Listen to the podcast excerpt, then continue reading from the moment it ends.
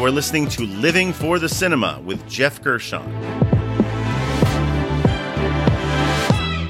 I am a cinema enthusiast of all genres, here to discuss with you one film every episode. The good, the bad, and the ugly of what makes each film unique. And just as a warning, these films might be in theaters now, or they may be from 10, 20, 30 years ago. But regardless, there's a strong possibility that I will be revealing spoilers. I might give away the plot or the ending in this review, so just be warned. We are here to discuss The Suicide Squad. Just came out in 2021 and is directed by James Gunn.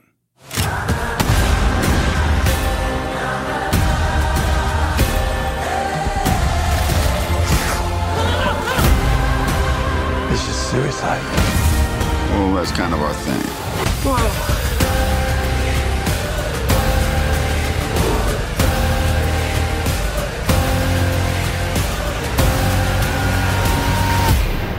Here's the deal. We fail the mission, you die. If we find out any information you give us is false, you die. If we find out you have personalized license plates, you die. What? No.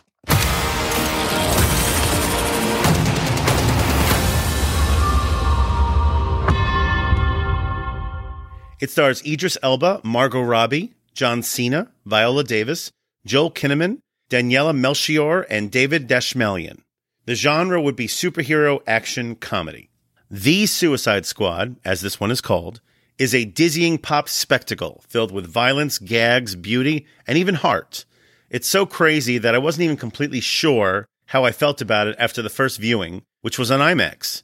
While it's certainly a big screen movie with some genuinely eye popping imagery and just so much coming at you from so many characters, I could appreciate the scale and craft of it.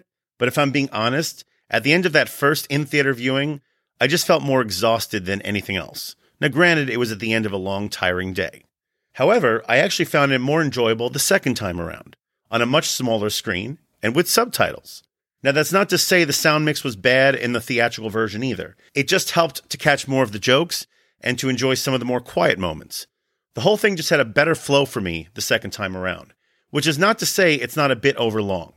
And even though writer director James Gunn just crams this thing with so much seeming excess, he achieved something with this film that was not accomplished by the previous Suicide Squad film from five years ago, nor his very own Guardians of the Galaxy film from seven years ago. For the entire runtime, he keeps the focus on the characters instead of condescending to the audience. Now, there's loads of juvenile humor, and not all of it lands, but with the exception of one somewhat irritating Marvel like gag in the third act, which involves a side character who gets killed, and that's not a huge spoiler when you realize just how many characters there are in this thing. It never feels like Gunn is winking at the audience. He seems to genuinely love all of his main characters, and he treats them with a sincerity that at the very least kept me engaged throughout. If I die because I gambled on love, it will be a worthy death. And now, one thing where I will probably find myself in the extreme minority. I was never a fan of Groot from the first Guardians of the Galaxy, nor Rocket Raccoon for that matter, nor Suicide Squad's lame attempt to approximate those beloved characters, Killer Croc. As well conceived as these characters were on a technical level, I just found them to be one joke walking sight gags in search of a character. And the same goes for this film's answer to those characters, King Shark, even though he's voiced by Sylvester Stallone. As written, he's presented as someone endearing and sympathetic and loyal, but here's the thing he's still a walking fucking shark who eats people. This character has one nice scene late in the film as he seemingly discovers some new friends, but beyond that, he just seemed to have too much screen time for someone I didn't care to watch. Yes, he's made to be a schlubbier, lumpier, walking shark, but I was never able to connect with him as he still has got those cold shark eyes, like a doll's eyes. And with those exaggerated Yo Adrian vocal intonations that Stallone has been known for. Fortunately, I did like most of the other characters and performances. Even Pete Davidson, who was used for just the right amount of time to not irritate me. There are several standouts in this movie. Yo, is this a dog? What? Is this thing a dog? A, a dog? Yes. What? What kind, kind of dog do you think it is, mate? I don't know. I'm not familiar with all the breeds. I'm gonna go with Afghan Hound. Since when is an Afghan hound have bloody thumbs? Oh my god, is it a werewolf? I wanted to meet a werewolf forever. Yo, they turned me into a werewolf? Yo, let me out. I do not a werewolf, bro. Yeah, yeah, he's not a werewolf, okay? He's a weasel. He's harmless. I mean, he's not harmless. He's killed 27 children, but, you know, we got him to. I think he's agreed to do this. Daniela Melchior is very endearing as Ratcatcher 2. Yes, I said Ratcatcher 2. Her power is, you guessed it, summoning rats. And it's actually well done in the context of the story. Not only that, but her character is by far the most emotional one. We're even given some of her backstory. On paper, this character should not work, but as played by Melchior, she has just the right amount of sincerity to make me buy it. Ah! Don't calm down with the rats. What? I have a thing with rats. You a thing with rats? Yes. And you're on a team with me? Not something I asked for. Sport's got a rat phobia. What? you didn't tell me you had a fear of rats, Dubois. I'm an assassin. Why would I share my liabilities? What? Oh, he's offering you a pretty leaf to show you he means no harm. Why the fuck would I want a leaf? Idris Elba demonstrates once again why so many fanboys have been obsessing about him over the past several years to play whomever geeky IP new character has been announced this week.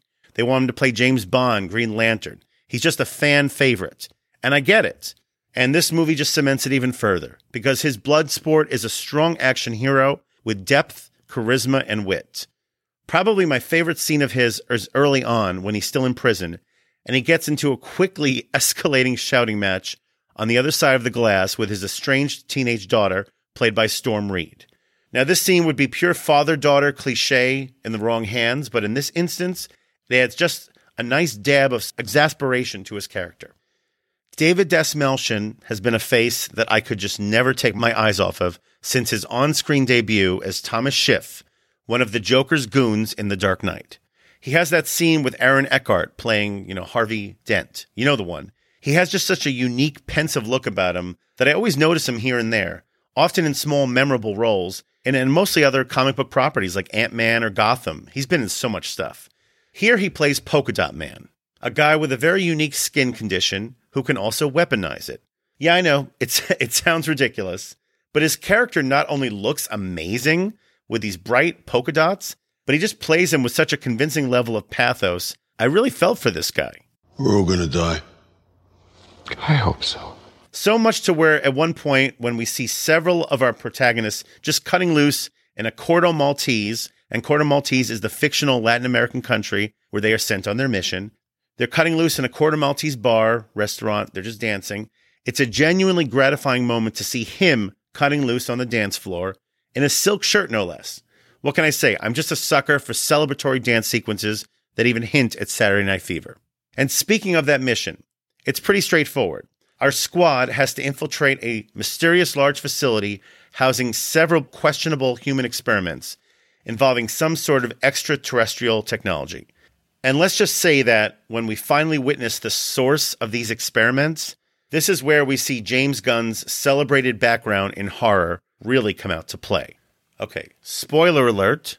Spoiler alert again, though you kind of see this in the trailers. Okay, you've been warned.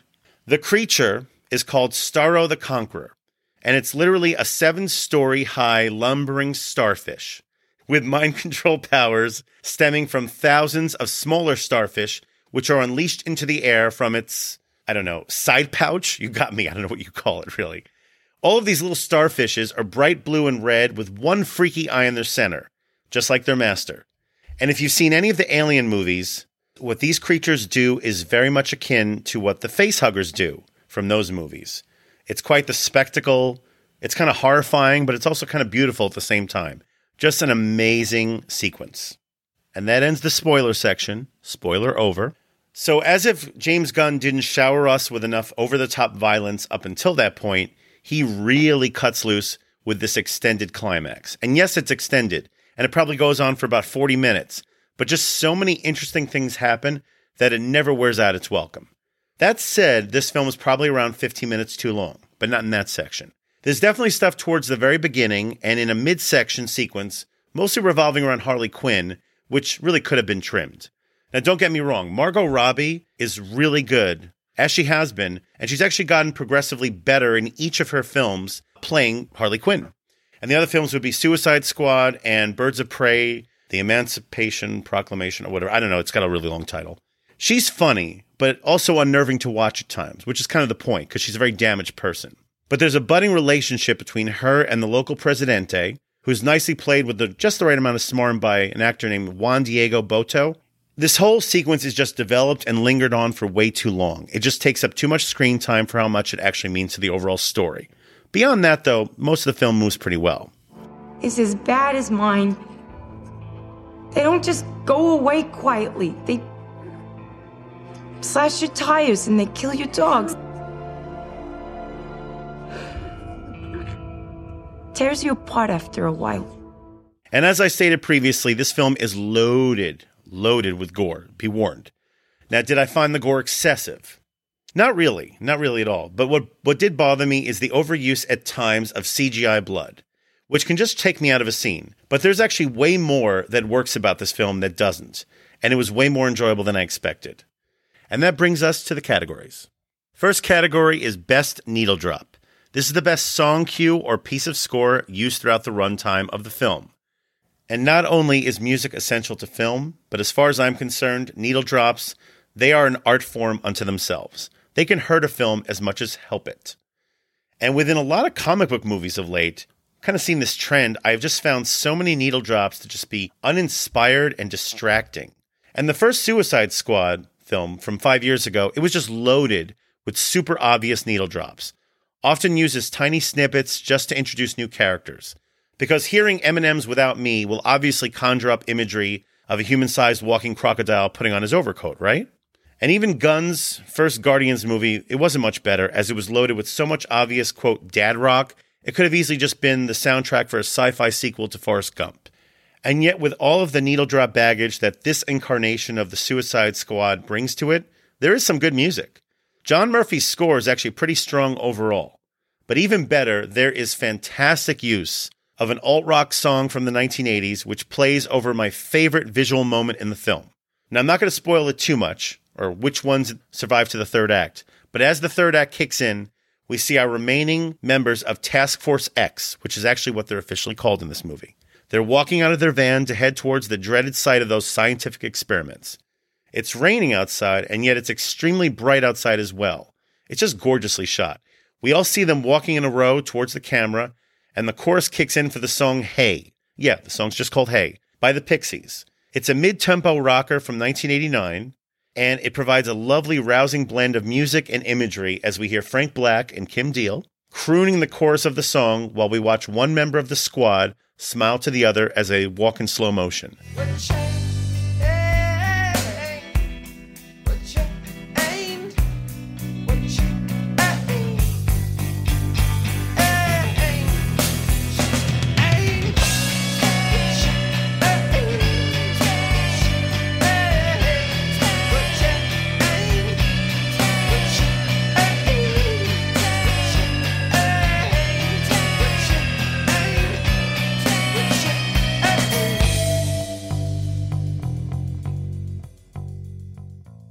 That brings me to the next category, which would be wasted talent.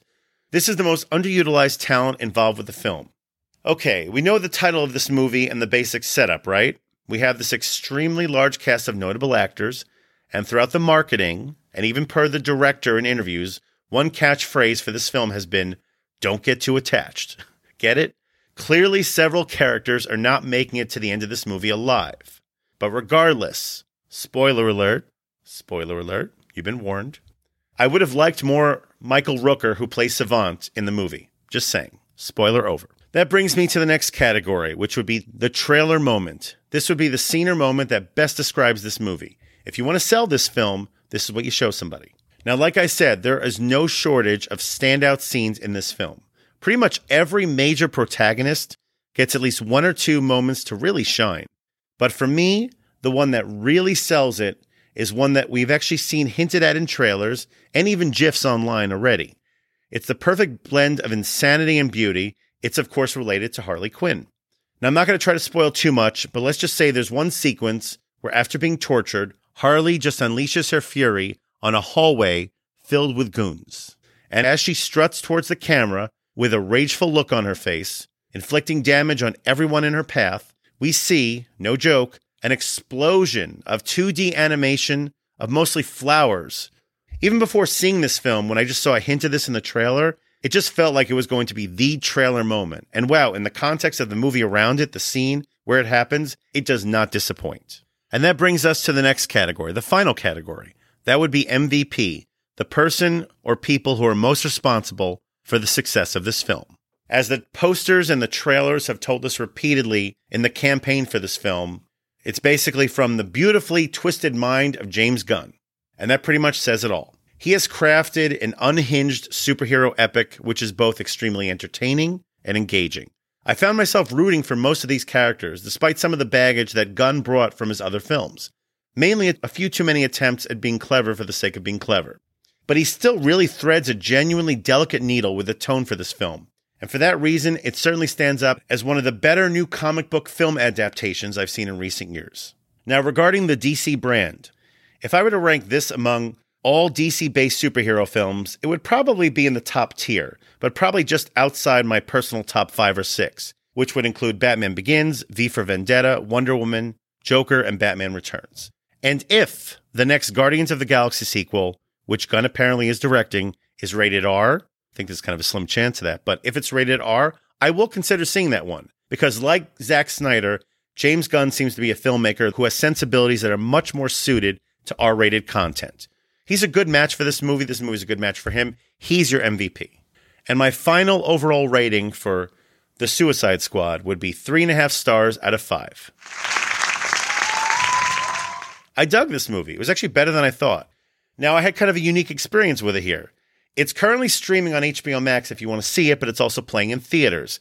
And usually, I would very much advocate for somebody to see a movie in theaters. This is a big movie, it kind of lends itself to that. But I'm going to be honest and just say that I actually enjoyed it more the second time watching it on streaming. So that's your call. But check it out. And that ends another blood splattering review. Please subscribe to the Living for the Cinema podcast and follow and like us on Facebook and Instagram. Join us next time for another review from Living for the Cinema.